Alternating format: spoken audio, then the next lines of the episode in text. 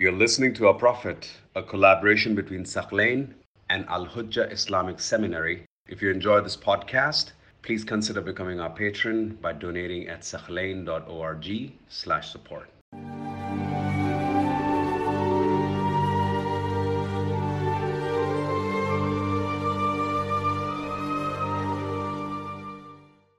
Now, as the Prophet was leaving Medina, the Jews of Medina do something unusual. When they heard Muslims are going to Khaybar, they pressured Muslims who were indebted to them. They had lent Muslims some money, so Muslims were indebted to them, to pay back their debts, even though the time hadn't come. They demanded Muslims who owed them any amount of money to pay it back. Now remember, the Jews were economically prosperous, and so Muslims would regularly borrow money from them. This was common in Medina.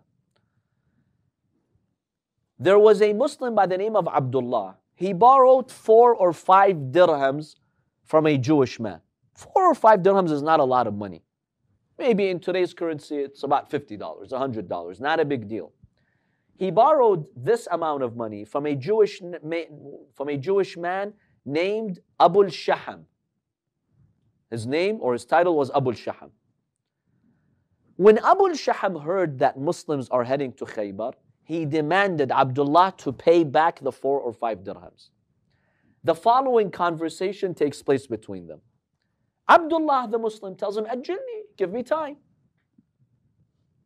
I hope to pay you back, especially after Khaybar. Allah is going to give us so many resources, and Allah will allow me to pay you back. Abu Shaham became furious. He was engulfed with envy and jealousy. He told him, أتحسبون أن قتال خيبر مثل ما تلقون من الأعراب? You think fighting Khaybar is fighting these Bedouins? There's a huge difference between the two. فيها والتوراة. I swear by the Torah, there are 10,000 fighters there. Don't underestimate Khaybar. You know, you're saying it so easily. We're going to go to Khaybar and our economic conditions will improve. Do you know what Khaybar is? The guy told him, okay, I don't have the money to give you back. He's like, no, I demand it. So they come to the Prophet When the Prophet heard the case, the Prophet told Abdullah, give it back to him. Give the money back. Abdullah said to the Prophet, I swear by the one who sent you as a messenger, I don't have the money to give him back. I'm poor, I'm broke. I don't even have four or five dirhams. The Prophet ﷺ told him, give it back. Meaning, however you can, just give it back to him, even if you need to borrow from someone else. It seems that the Prophet insisted on him to give the money back because the Prophet did not want any Jew to humiliate a Muslim. To go around, oh, you know, uh, he owes me money and he's not willing to pay me back. The Prophet doesn't want that. The Prophet wants to protect the dignity of all Muslims. So the Prophet firmly told Abdullah, the Muslim, you have to pay him back. It's my order. Just give him, give him back. So after he gives up, after three tries, garments that he was wearing. You know the traditional garments, it's like ihram. You have the upper garment and the lower garment. He sold one of them because he was broke and he was just left with one. But when you're left with one, you cannot fully cover your body. So some Muslims felt bad for him and they donated to him, you know, a piece of garment. He paid back the Jewish man. Now, why did the Jews make this demand from Muslims? What's the analysis here? Why is it that when they heard Muslims are going to Khaybar, they're like any money we have in the hands of Muslims, let's claim it back. Why? Okay, so one analysis, they're going to die. The money will be lost. We'll never see it again. That's one ana- analysis. What else?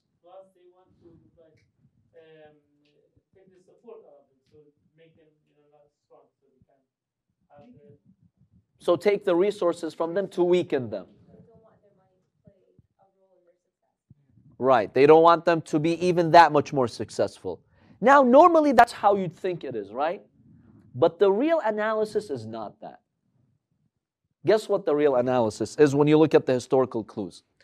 The Jews of Medina knew very well this man is a prophet and Allah will support him. They knew he would die, not die in Khaybar. They knew that very well. And the track record of the prophet showed that. They knew that. As the Holy Quran talks about the people of the book, the Quran says they know him like they know their own children. يعرفونه كما يعرفون أبناءهم. Would you ever get confused between your children? I've seen big families, right? Like even some of them relatives. Um, and let's say they have a lot of children, grandchildren. I get confused. I don't know who's who. But if it's your children, you never get confused. You never get confused. Or have you seen twins? or what do you call when the twins are three or four? Is there a name for that? Triplets, quadruplets. I know a family who have triplets, right? I can't tell, tell the difference between them. But if you ask the mother, like even if she's looking at them with the corner of her eyes, she'll notice who's who. It's your children. The Quran says the Jews knew the Prophet as they knew their own children. That's how much yaqeen they had he's a prophet, yet they fought him out of their stubbornness. So they knew he was a prophet. They knew he won't be killed at Khaybar. They knew that. So then, now why did they demand the money? They know he's going to achieve victory. He will come back from Khaybar victorious. They knew that. So why did they demand the money?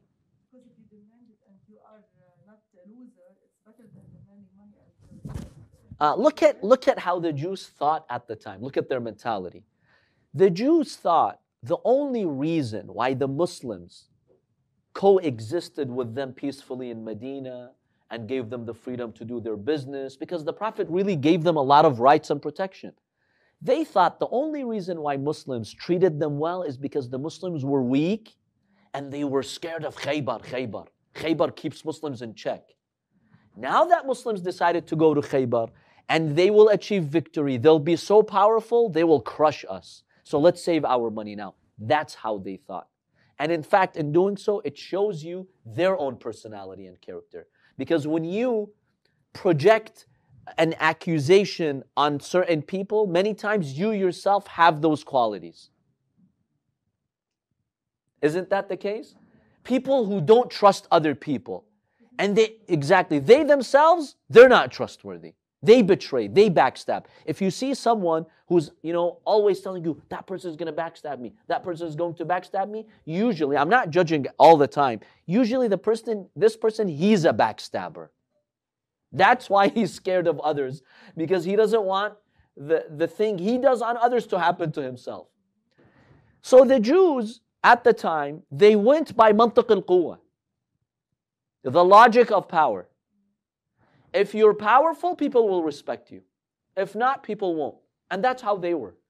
If someone was not powerful, they didn't respect them, take advantage of them. So they thought if the Prophet goes to Khaybar and he achieves victory and the Muslims come and they've eliminated Khaybar, they're going to be the strongest force in Arabia. So they will oppress us, they won't give us back our money. That's the miscalculation they did. So, like, let's save our money from now.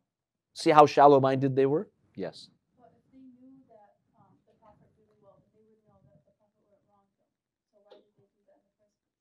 Exactly, that's part of the irony. If you know that he is a trustworthy prophet, you know he's not going to oppress you. Maybe they trusted the prophet, but they didn't trust Muslims. They're like, Muslims will feel so strong, they'll take our money. In any case, their calculation is, is irrational.